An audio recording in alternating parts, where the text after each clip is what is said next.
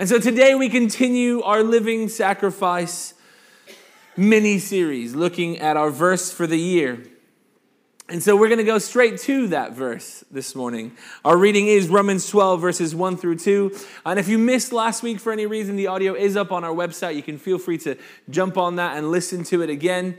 Um, because last week we did a bit of a a bit of a recap over the verses for the year over the last few years, what God's been saying to us, what He's been challenging us and growing us in.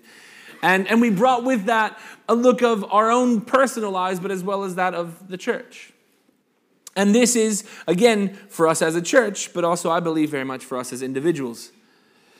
And so, Romans 12, verses 1 through 2, on page 1139, says this Therefore, I urge you, brothers and sisters, in view of God's mercy, to offer your bodies as living sacrifices, holy and pleasing to God. This is your spiritual act of worship. Do not conform any longer to the pattern of this world, but be transformed by the renewing of your mind. Then you will be able to test and approve what God's will is his good, pleasing, and perfect will.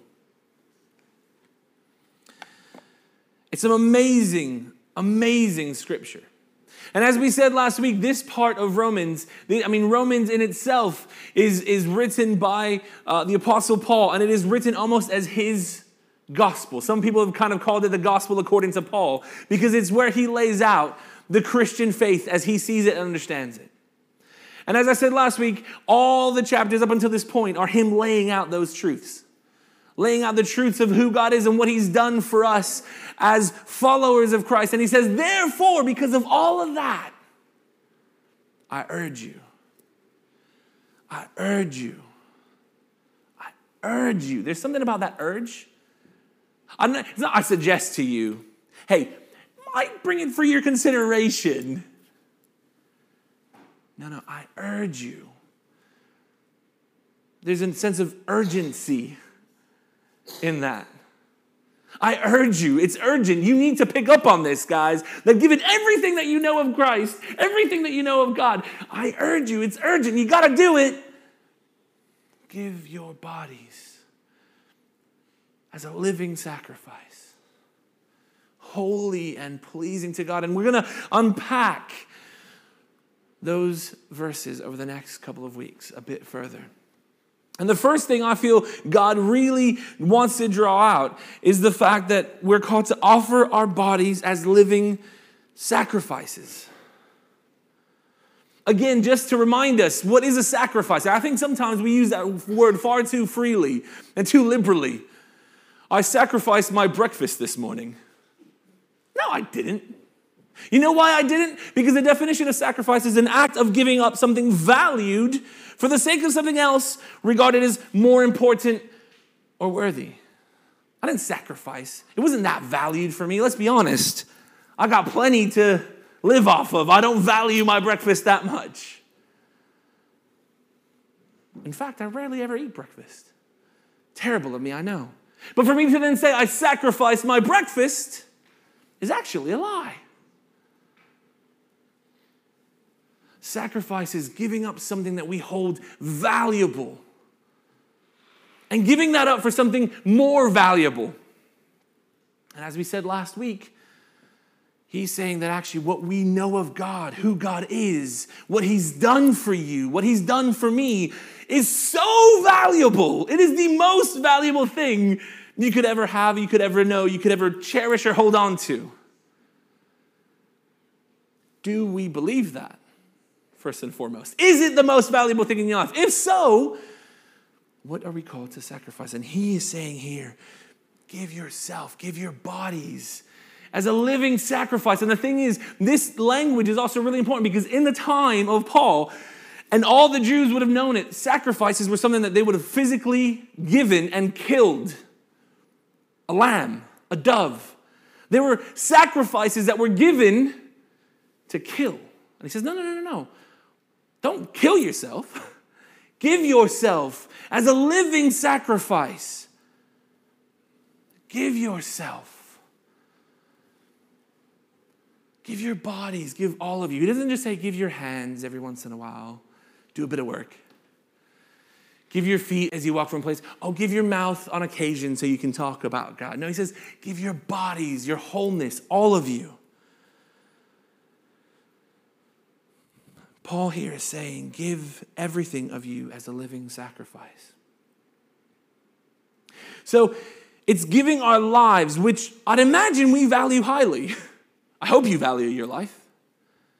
I hope you consider your life something valuable because if you don't, please come chat with me or somebody because let me remind you just how awesome you are. God made you, God poured His Spirit into you. You are highly valued. You are made in His image. You have worth and purpose. But no matter how valuable your life is, do you believe that God and all that He's done for you is more valuable? Because if you believe that He is, if you believe that our faith, what God has done, who He is, and what He's done for you is greater and more valuable than your own life, then we need to sacrifice what we have and who we are for Him. And that suddenly becomes really difficult because you go, I like my life. I like my comforts. I like the things I've built up. There are parts of my life I don't like, so I'll sacrifice those bits. But he says, no, your whole body is your everything sacrifice. So hopefully we value God more highly than our own lives. And he's saying, give all. And to an extent, that's kind of where we landed last week, but he keeps on going. Our sacrifice should be holy and pleasing to God. That's a, that's a big Christian word, isn't it? Holy. I said last week, I love a good definition. Holy, defined, is to be dedicated or consecrated to God, sacred. When speaking of a person, it is a devoted person to the service of God. Paul says, Give your bodies to be holy, to be devoted to God. I think we've talked about the word devotion in past. To be devoted isn't just that, well, I'll give you a bit of my time. I'll sort of kind of love you. I'll sort of kind of do what you say. No, to, to be devoted is to be in. I'm all in. To give time, to give honor, to give effort, to give word, to give feet, hand, all of it devoted to God. Dedicated to God. So, hey, sacrifice your body, yourself for God, dedicating yourself to God. Not sacrificing for your own gain, not sacrificing for your own ego or your pride, not sacrificing so that somebody else can say, oh, they're a good Christian, aren't they? I saw them serving over there. They were there every Sunday. They've been there every Sunday for the past 45 years. Oh, I also saw that they signed up to help out at the cafe. They are good Christians. It's not about others. You're dedicated. You're dedicated to God. It's about Him. It's about Him. But another definition of holy is morally and spiritually excellent. Actually, that our lives should be morally excellent. Morally excellent. That actually we should have good morals. And it sounds so simple. Well, duh, Adrian. Isn't that what following Jesus is about? I mean, in part, yes. But our morals slip sometimes. It's okay to lie to this person about that situation. It's okay sometimes to do something that's not quite so good because it'll end up for the greater good. Or you know, it's okay to, to, to be judgmental of somebody because they're not doing something that's good. So actually, I'm morally right, so I'm going to place my judgment on them. That's, that's still morally wrong. Especially when we're called not to condemn, but to love. It's heavy, it's big. And I believe that God is calling us to step into sacrifice that is morally pleasing to Him that is dedicated to Him. Not to the church, not to GBC, not to me as a pastor or any of the deacons. You're not dedicating yourselves to us or to me. You're dedicating yourself to God to do what He calls you to do. To be spiritually excellent, spending time in prayer, spending time in song worship, loving as God has called us to. That's a big one, I believe. There is more about love and how we are meant to relate with each other in terms of love than there is anything else. We're called the greatest commandment of all to love God with everything. And I love it. It's that whole embodying all of yourself. Love God with all of your heart, your mind, soul, and strength. All of you. Give yourself fully in sacrifice, whole bodies. All of you, Jesus says. then love your neighbor as yourself. The greatest commandments. And I think there's some of the ones that we struggle with the most. We love God with the parts that we like, and we love the neighbors that we like. But the neighbors that disagree with us, or that annoy us, or said something different to me, oh, I don't love them as easily. I'll let somebody else love them. What Adrian's the pastor, or Sally's a deacon, Jane's a part of the diaconate. She can do. They can love those people. But actually, it's all of us, and it's pleasing to God. I think that's so key. That when we step into dedicating our lives to God, when we step into living holy lives, when we step into loving Him and loving those around us, it's pleasing to God. I mean, I don't know about y'all, but I want to please God. Anybody else? Okay, we're sort of awake still. I'll take that. I'll take that. It wasn't like a whoa, but it was a yes. So there was affirmation. We want to please God. And the reason we want to please God isn't because we're trying to earn brownie points, isn't because we're trying to earn our salvation. It's because we believe that He is worthy of it, that He is greater than I am. He is more valuable than me, so I want to please Him. But I think oftentimes we have a desire to please, and then it gets a bit difficult. it's actually to please God is to step out of our comfort zone, is for me to sacrifice. I don't like that. Can't I just do it my way, God? No. No, no, you can't. Now, what might us being willing to sacrifice ourselves look like? And the thing is, it'll be different for every single one of us.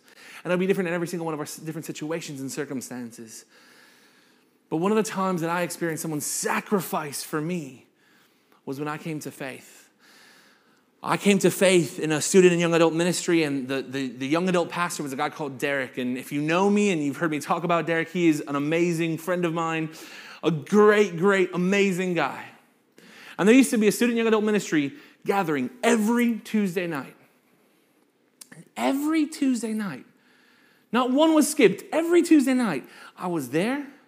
The gathering would end. I would clear up the gathering with Derek and the rest of the team, and Derek and I would sit in his office for hours. And I'm not just talking like, oh, it was a nice little social chat. It was him sacrificing his time. He was a busy man, still is a busy man. Could have used that sleep, but he was investing in me. He was investing in the questions I had. He gave his time, his energy, his sleep for me. He gave sacrificially. And he didn't do it because he worshiped me. He didn't do it for any other reason other than he's giving his whole life to God. And in that moment, I was part of his mission. And so he spoke into my life and spent time in scriptures with me and spent time in prayer with me and spent time answering my ridiculous questions and not laughing at me. He spent time not judging me when I'd come in ridiculously, ridiculously, he spent time with me where I was. He sacrificed.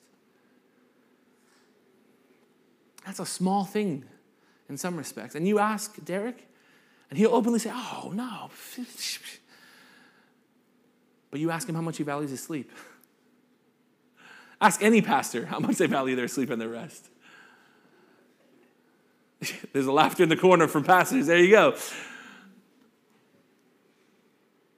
He gave up what was valuable to him.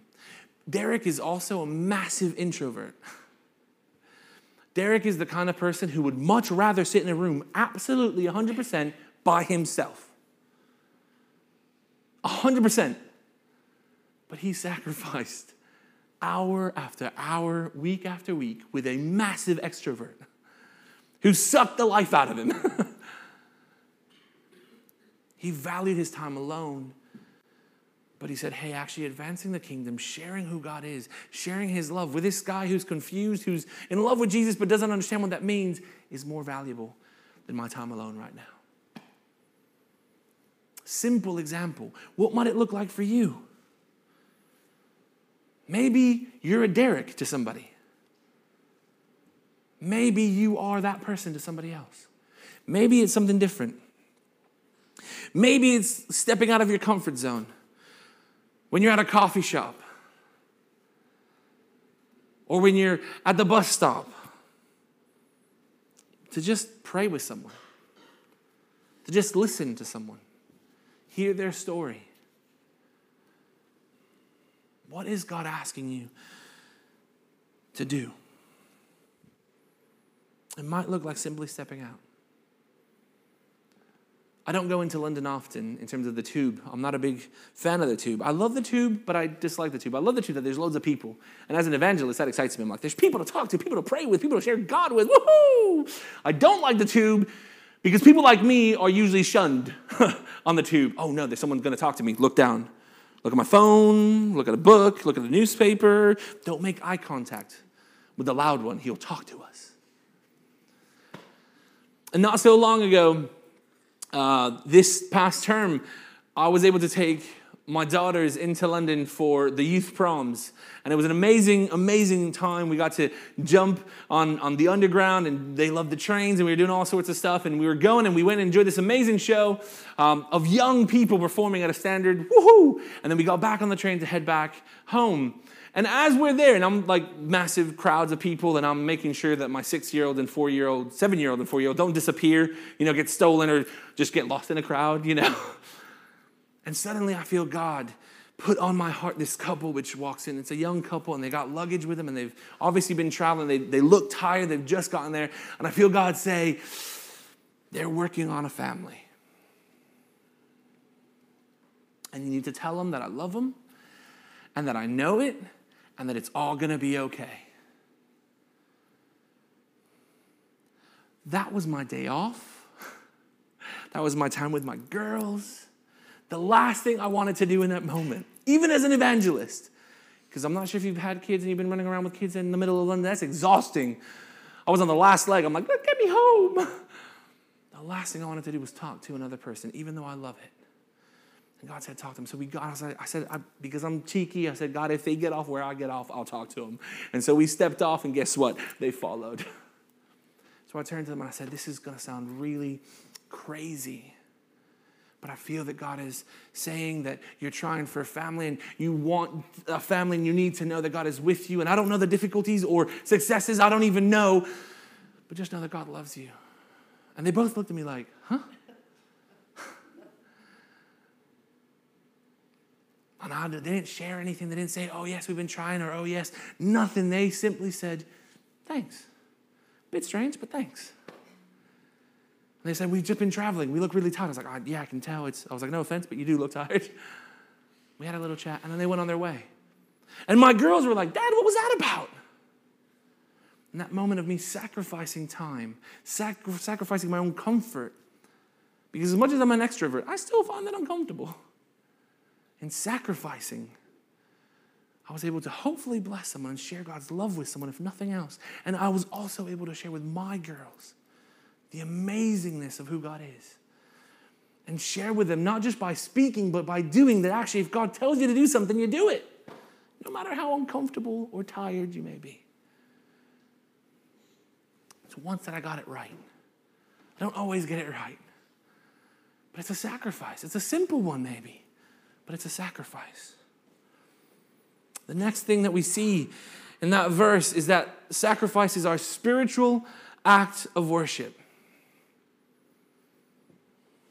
Now, worship defined, again, I love a good definition. Worship is the feeling or expression of reverence and adoration for a deity, for God. it is feeling or expressing reverence, honor, glory, adoration to God. That's what worship is. We often in the Christian world talk about worship being when someone stands at an organ at a piano and we sing. That's, that's sung worship. That's not worship, that's sung worship. But any act where we are giving glory to God, where we are lifting Him up, where we are elevating Him and adoring God, that is worship. And guess what? I love it. Because Paul's saying, hey, y'all, your life, your life should be an act of worship.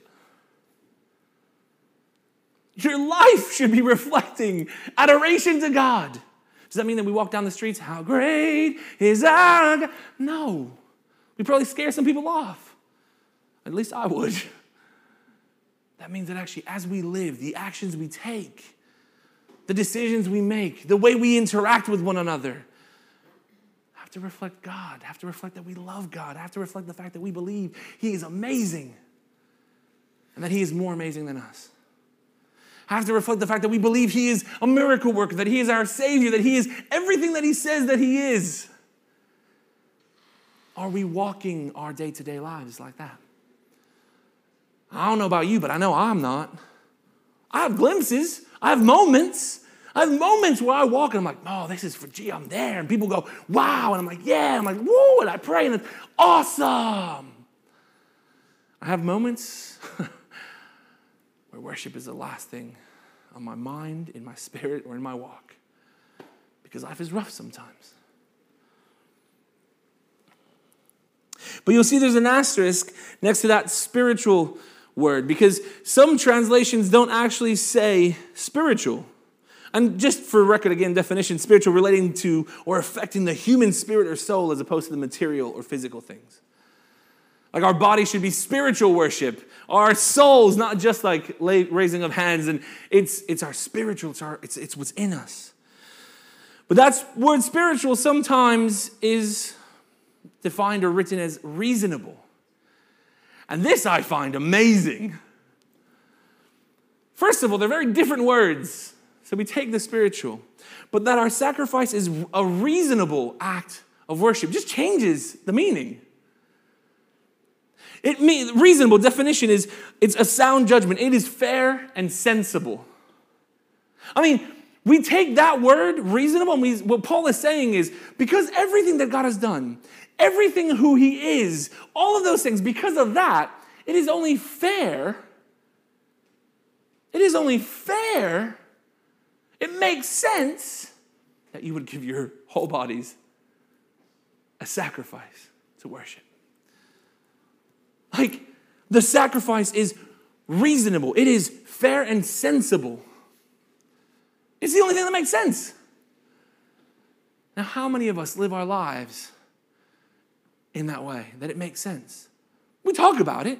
If God is who he says he is, then it makes sense that we live our lives in that way. Yes? No. Okay. No? Yes? Yeah, we're still with us.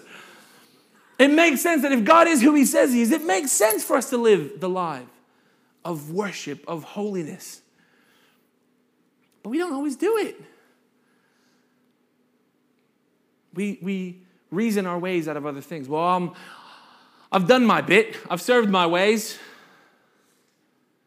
Oh, I'm too big, I'm too old, I'm too young, they're too young, they don't know we, I'm too new of a Christian, oh, I'm too old of a Christian, oh, I'm this and the other.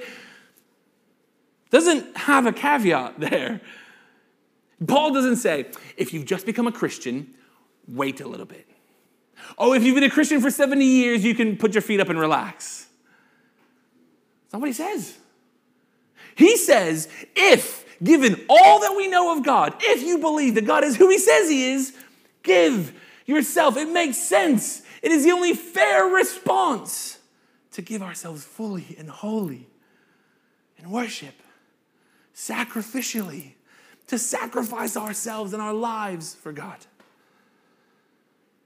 Two simple verses, two simple, and they're like massive. We're not even into the second one yet. That'll be next week. It's massive. But how many of us have read that part of Romans and read scripture and gone, oh, yeah, it's really cool? Flip, next page. The The Word of God is massive. Our sacrifice of our bodies, of our everything, in reverence, in adoration to this amazing God is sensible and fair. But it's not fair that I have to do that, Adrian. It's not fair. No, what do you mean it's not fair?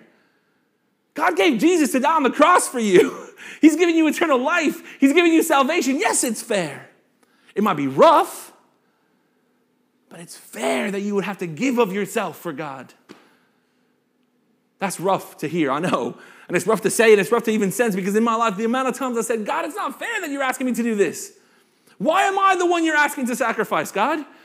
Why can't somebody, why can't Steph take that sacrificial lamb for this time? I don't want to do it, let Steph do it. It's not fair, God. Why am I the one? Adrian, it is fair. If it's unfair, it's unfair in the other direction. That actually what he's giving you is so much more valuable than what he's asking you to give. But he says, Paul says, it's fair and sensible that you would give yourself sacrificially for what he's already done. Because, oh my goodness, what he's done. Oh my goodness, what he's done. And so sometimes we think, well, I'll give a little bit. I'll sacrifice a bit, but I can't go the whole thing. I'll do, I'll do enough just so that I feel good about myself. Or, or I'll do enough just so that I'll keep Adrian off my back and he can stop hassling me and annoying me. Or, or I'll do enough so that dot, dot, dot. But God is clear with us the dot, dot, dot isn't enough. Because that dot, dot, dot is being lukewarm. That dot, dot, dot is saying, yes, but. And God is clear about being lukewarm. In Revelation 3, verses 14 through 22, it's on page 1236 if you want to turn to it. I'm just going to read it. It says this These are the words to the church in Laodicea. These are the words of the Amen, the faithful and true witness, the ruler of God's creation. I know your deeds, that you are neither cold or hot. I wish you were either one or the other. So, because you are lukewarm, neither hot nor cold, I'm about to spit you out of my mouth. You say, I'm rich, I've acquired wealth. You do not need a thing, but you do not realize that you are wretched, pitiful, poor, blind, and naked. I counsel you to buy from, uh, from me gold refined in the fire so that you can become rich, and white clothes to wear so that you can cover your shameful nakedness, and salve to, to put on your eyes so that you can see. Those whom I love, I rebuke and discipline. So be earnest and repent. Here I am. I stand at the door and knock. If anyone hears my voice and opens the door, I will come in and eat with that person, and they with me. To the one who is victorious, I will give the right to sit with me on my throne, just as I was victorious and sat down with my Father on his throne. Whoever has ears, let them hear what the Spirit says to the churches. That's a heavy bit of scripture. It's revelation. We don't like to preach from revelation. We, we people stay away from revelation because it's, it's apocalyptic. It's the end of earth, end of times kind of scripture. And it's often also very confusing because it's very metaphorical and descriptive. And there's all these crazy beasts, and you're like, ah. But there's some things that are very clear. This church, the church of Laodicea, is the last of seven churches addressed in Revelation. And this harsh pronouncement suggests that the Christians in that place more wavered in their commitments to the Christian faith. At the time when uh, uh, of that church, uh, the Roman emperor was a guy called Domitian, and he was notorious for being one of the first Roman emperors who not just wanted to be worshipped as a deity, but he declared himself to be God. And he expected everyone to worship him as such.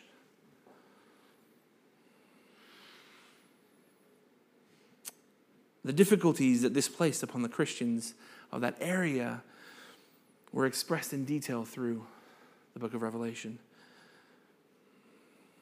Those who refused to worship the image of the beast, of the emperor, were killed. Christians could no longer buy or sell unless they had taken the mark of that emperor. Their whole lives were being flipped upside down by what the world was saying and doing, and there were Christians going, ah,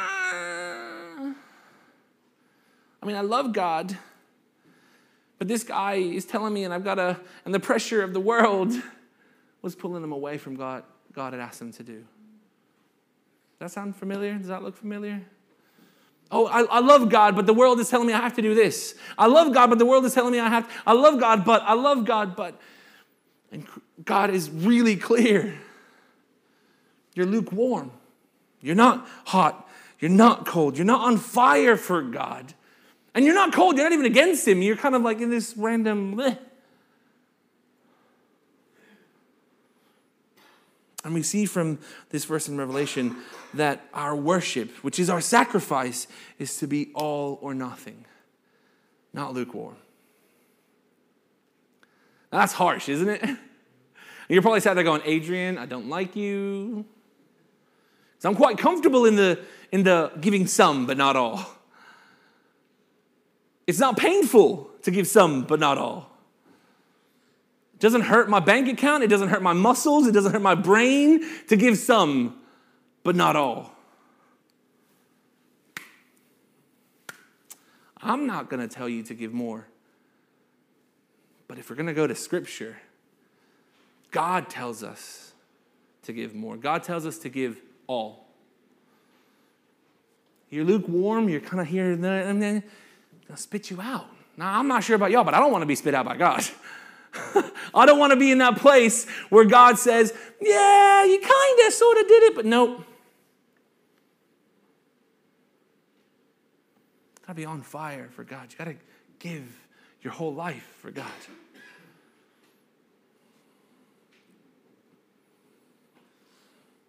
The thing is that we all struggle with seasons where we are lukewarm, where we are striving to maintain a commitment to Christ, but where we falter. I've been there. Don't get me wrong. I'm not, I'm not preaching to saying, hey guys, this is really easy, do what I do. it's not easy. But the fundamental question is when you became a Christian, did you include a surrender to get engaged in the mission of God? Did you include surrender to everything that God calls you to? Or did you become a Christian and say, Thank you for what you've done for me, and I'll take that? My job's done.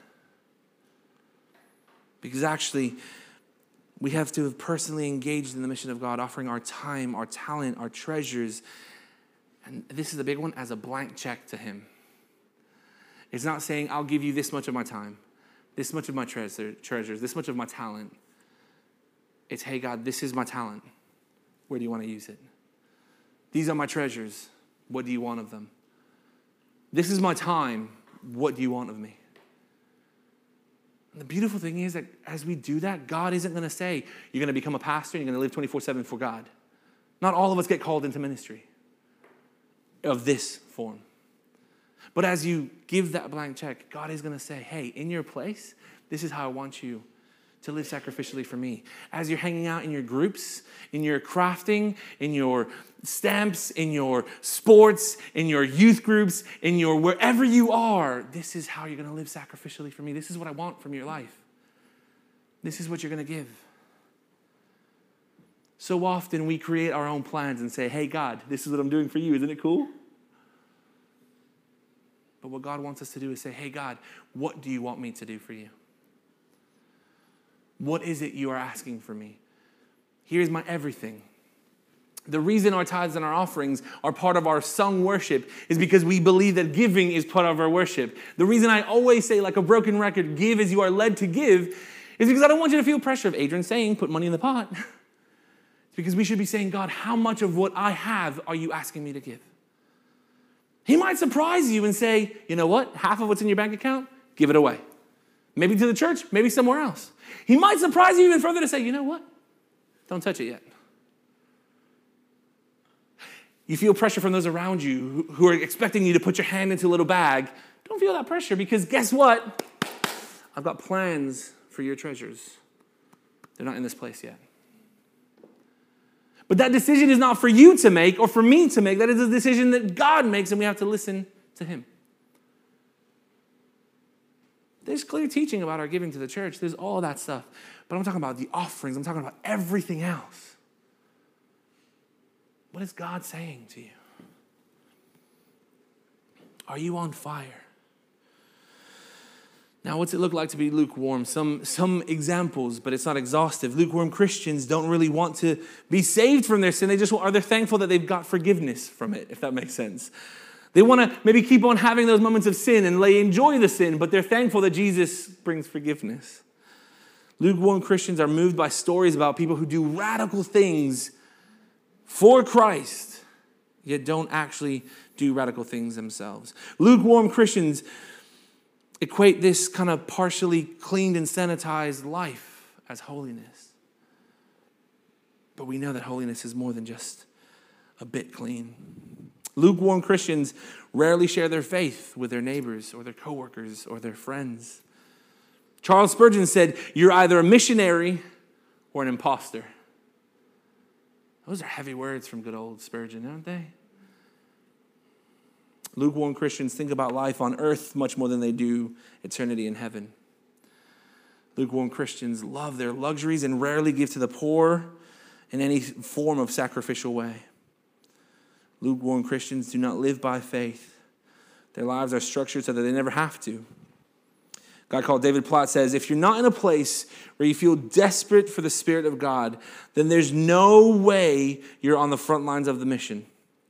When you're on the front lines, we feel desperately our need for God's help. Now, I don't know about you, but I see myself in a few of those lists. In that list, I kind of go, ooh, mm-hmm. And if not now, I have seen myself. And if not now, I have potential of falling on that list. And there are so many other things. Lukewarm Christians give God their leftovers, not their best, not their first. Thing is, being hot, being on fire, isn't becoming a street preacher and telling everyone that they're going to be going to hell. Isn't giving yourself as a sacrifice. it's really giving yourself as a sacrifice to God. How He wants you to do it. Loving God with all your heart, mind, strength, and soul. Loving your neighbor as yourself. Making disciples, not by condemning them, but by loving them and teaching them like Jesus taught. Uh, an on fire Christian is not just on Sunday. An on fire Christian is not just during the day for me and about me, but all day for Him, about Him, and where He's leading me to everyone else. And so we read and we know that Jesus is at the door knocking. And the question then becomes for us are we in or are we out? You can't kind of sort of go in and sort of go out. That's lukewarm this verse for the year for us, this, this what God is asking of us is He's saying, hey, go all in. Go all in. Now, I don't know about you, but I'm incredibly excited by that. But I'm also personally incredibly nervous by that. Hey, God, what are you going to ask me to sacrifice that I have yet to even see or recognize? It's not about y'all, it's about me. I believe God is speaking to us as individuals as well as as a church. Hey, God, what are we going to have to sacrifice as a church? How are we going to worship you with everything? Are we wholly and fully in for his mission, not our own? For his direction, not our own? Are we willing to sacrifice ourselves, our comforts, our desires, our preferences, our wants? Are we willing to go and give everything to God, not just a bit, all of it as our worship, as reverence and adoration for God. The beautiful thing about him knocking at the door is he's not going to force himself. He's not going to make us sacrifice and make us worship him. And again, another beautiful thing is that the way he's asking you to sacrifice might be very different from the way he asks the person next to you to sacrifice. Might be the same. We might have all fallen in the same conundrum where God's saying, hey guys, wake up. But there might be something in your own life. And as we've been speaking about it, listening about it, being challenged by it, maybe not liking it, because hey, who wants to sacrifice, right? It's giving up what we're comfortable with, what we love, what we hold amazingly tight, giving something like that up for something greater. But God is greater. I promise you, He is. And if you don't want to take my word for it, Sacrifice whatever it is that you're holding on to for Him, and you'll see how amazingly greater He is. How He will bless you, how He will meet with you in new ways, how He will just wow your life. And He probably, hopefully, already has. But He doesn't just do it once. God isn't in the business of like, blessed once, sorted, forget about me now. Hey, blessed once, sorted, forget about. No, He's like, hey, the more we spend time together, guys, the more we spend time in His presence, the more we ask God, what is He? The more we see Him, the more we experience Him.